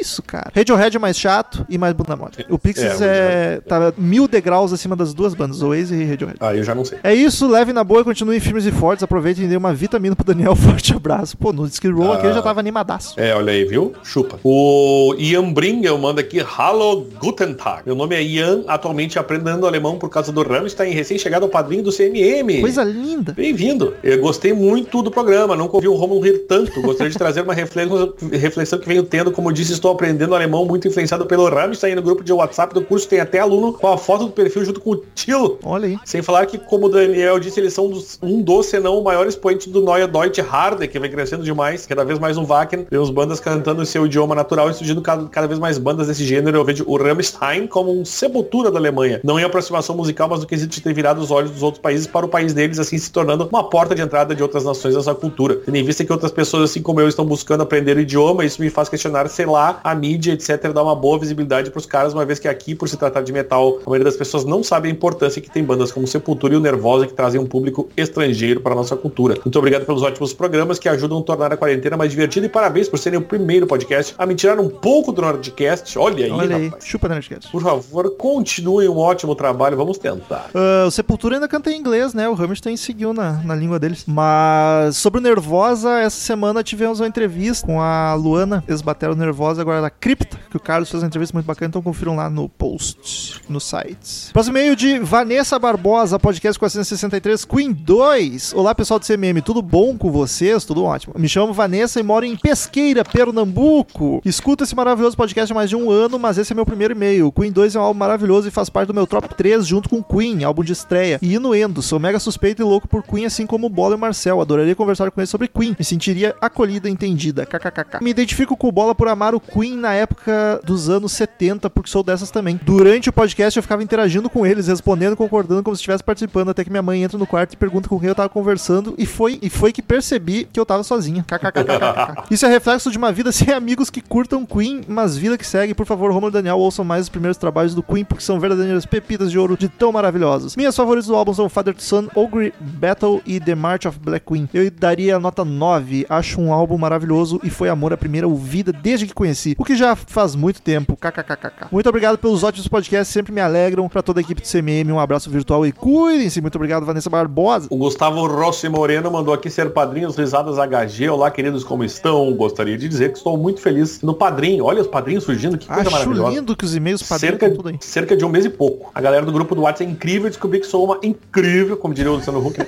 Descobri que sou uma versão paralela do Bola, já que ele tem muitas coisas da vida dele que se assemelham com a minha, menos o conhecimento musical dele, claro. O Bola só engana, cachorro. Mentira, é, é, é, o Bola, o Bola, é por isso que ele tá na equipe, né? Inclusive. Tenho vasculhado episódios que não havia ouvido, o especial quatrocentos foi incrível, por exemplo. Oh, incrível, ele, ele é muito Luciano Huck. Ri muito. Além de antigos, ri demais com o Patati Patatá do episódio do Rammstein. Estava no mercado e isso aliviou minha tensão de estar no local com bastante gente. Eu ria pelos corredores com pessoas me encarando. Ah, P S, minha esposa tem voz ouvido comigo e ela tem gostado demais. Olha, então, pra padrinha também. Imagina, hein? Que Olha que lindo. Loucura. Antes de me despedir, uma sugestão. Um episódio sobre a carreira solo do Gessinger. Já tem dois discos gravados, além de inéditas soltas em discos ao vivo e ou compactos E Ps, ou especificamente do Insular, disco de estreia pós-dissolução de Engenheiros do Havaí. Forte abraço, Gustavo Rossi Moreno, de São Roque, São Paulo. Vai sim, quem sabe com o Humberto junto. Vamos sonhar alto. Olha aí, hein? Próximo meio de Rafael Oliveira, assunto Queen dois. E aí, pessoal do C M M, tudo certo? Romo, desculpa pela falta de vírgulas no último e-mail. Que isso, cara? Relaxa. Vou ser breve dessa vez. Tô aqui pra, só pra dizer que fui escutar o episódio quatrocentos e sessenta e dois sobre Rammstein por conta da leitura de e-mails do episódio do Queen. Não sou fã de bandas alemãs. Escutei Sodom uma vez por conta do cover de Surfing Bird e parei por aí. Só fui escutar o E P do Rammstein pra ouvir sobre o Patati Patatá alemão. Valeu muito a pena. Faz muito tempo que eu não ria tanto. Sorte que eu estou trabalhando em home office e não tem ninguém do lado pra se preocupar. Espero que tenha servido de lição pra ouvir os episódios de bandas que tu não curte também. Ah, é isso aí. Escutar o C M M e os podcasts tem sido um ótimo programa nesses tempos de pandemia. Por favor, coloque na pauta algum episódio pra falar sobre Trivium. Cara, tá, tá, tá no horizonte. Uh, obrigado pelo Olá. ótimo trabalho. O Ailô Garrido manda aqui, ela que é de Osasco, São Paulo, sobre o Queen dois. Meus caros, é a primeira vez que escrevo-lhes e gostaria de parabenizá-los pelo excelente trabalho feito nos podcasts. Queen é a banda da minha vida. Mesmo tendo apenas dezessete anos, considero a melhor banda de todas. E nesse álbum eles brilham de um jeito majestoso e preparam o terreno para o estouro que seria Night at the Opera, que devo lhes dizer que é um dos episódios do podcast que está baixado. Tem que ouvir, Assina hein? embaixo tudo que vocês falaram no episódio do segundo álbum, que só reforça o meu grande amor pela banda. E de mais, percebo uma grande influência do barroco nos trabalhos do Queen, principalmente nos anos setenta. A questão da dualidade dos opostos, da mistura de contratos e sentimentos, um vídeo no YouTube que argumenta muito bem sobre isso é o outro lado de Bohemian Rhapsody, do canal Antídoto. Vale a pena dar uma olhada. Mas é isso, muito obrigado pelo presente que foi esse episódio e pelo presente que são os episódios do podcast. O C M M foi a melhor descoberta do meu ano de dois mil e dezenove. Um abraço, Elô. Que lindo, que lindo.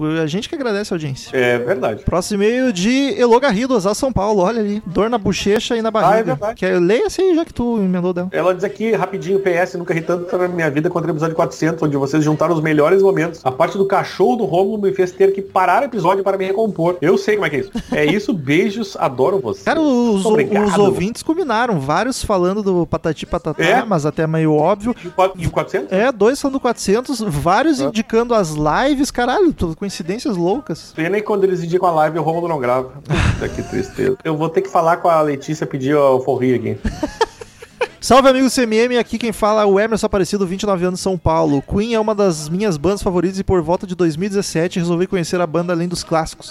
Comecei ouvindo a discografia pela ordem de lançamento e logo no segundo me deparo com esse disco. E que disco bom, meus amigos! A parte white do disco é muito boa, apesar de não ser a minha favorita. Destaco Father to Son. Porém, quando a parte black começa, é aí que eu vejo onde minha paixão pela banda ganhou força. Eu diria que é uma sequência de músicas quase perfeita que funcionam como se fosse uma faixa única, uma obra maior. Ao lado white dou uma nota sete vírgula cinco, ao lado black dou nove vírgula cinco, deixando o disco uma média de oito vírgula cinco, o que com certeza, e com certeza, é meu top cinco da banda. Sem mais, continue em casa e tomando tubaína. Cara, eu queria dizer que eu gostei da forma que tu avaliou, dando uma nota pra cada lado. Eu devia ter feito isso. Eu fiquei muito dividido de como dar a nota pro álbum e isso teria sido um, um jeito bacana. É, tentarei lembrar no futuro. E tubaína, Daniel, eu tô louco ou não tem por aqui? Eu não, não lembro de ter visto tubaína nos, nos mercados na, durante a minha vida. Aqui no Rio Grande do Sul não tem. É, nunca vi. Nunca vi, não. Aqui vai, vai ter que ser cloroquina mesmo. Daniel, o próximo e-mail da semana. Último e-mail da Mateus, semana. O Matheus manda aqui Queen dois e o cara virou um meme. Uh, o Matheus é só o Matheus, ele botou aqui mesmo. E aí, patota do C M M, como estão nessa quarentena? Confesso que tá difícil até pra mim, que não gosto de sair de casa. É, tamo aí. É, mas é que, é que não gosto de sair de casa, mas é que a situação é que, tipo, nem pode, né? Nem deveria, na verdade. Sobre o último episódio, confesso que não conhecia nenhuma música do Queen dois, Males da Juventude, mas pretendo ouvir com mais calma agora, alguma hora. Aliás, vocês viram? O Tia Lionheart virou um meme, mas quem não viu, né, meu amigo? Já era! Seria isso. Puta, a última Já... live, a gente ficou duas horas imitando. Para de falar em live, tá dando gatilho que tu não quer gravar hoje. Tia Lionheart, então, seria isso o retorno do rock pro mainstream? Não há dúvida. Ele é o... Quem, o quem melhor pra você. Rock, é o melhor pra você. No... Ele vive pra no detonar. Mais pra... Mais parabéns pelo excelente trabalho e força nas dificuldades, vocês são foda. P S, aguarda um episódio de alguma banda de punk californiano pro Rômulo ficar pitaço. Pitaço. É verdade, a gente só gravou de Offspring até hoje, né? E tem, tem coisa pior por aí. Uma hora sai um Green Day, alguma coisa do tipo. Nem, nem sei, Green Day nem é californiano, né? Mas é pop punk. Enfim, sei lá o que eu tô falando. Queridos ouvintes, muito obrigado pela companhia maravilhosa de vocês. Até semana que vem em outro podcast sensacional e tchau! Estamos encerrando. Obrigado pela presença de todos e no próximo tem muito mais.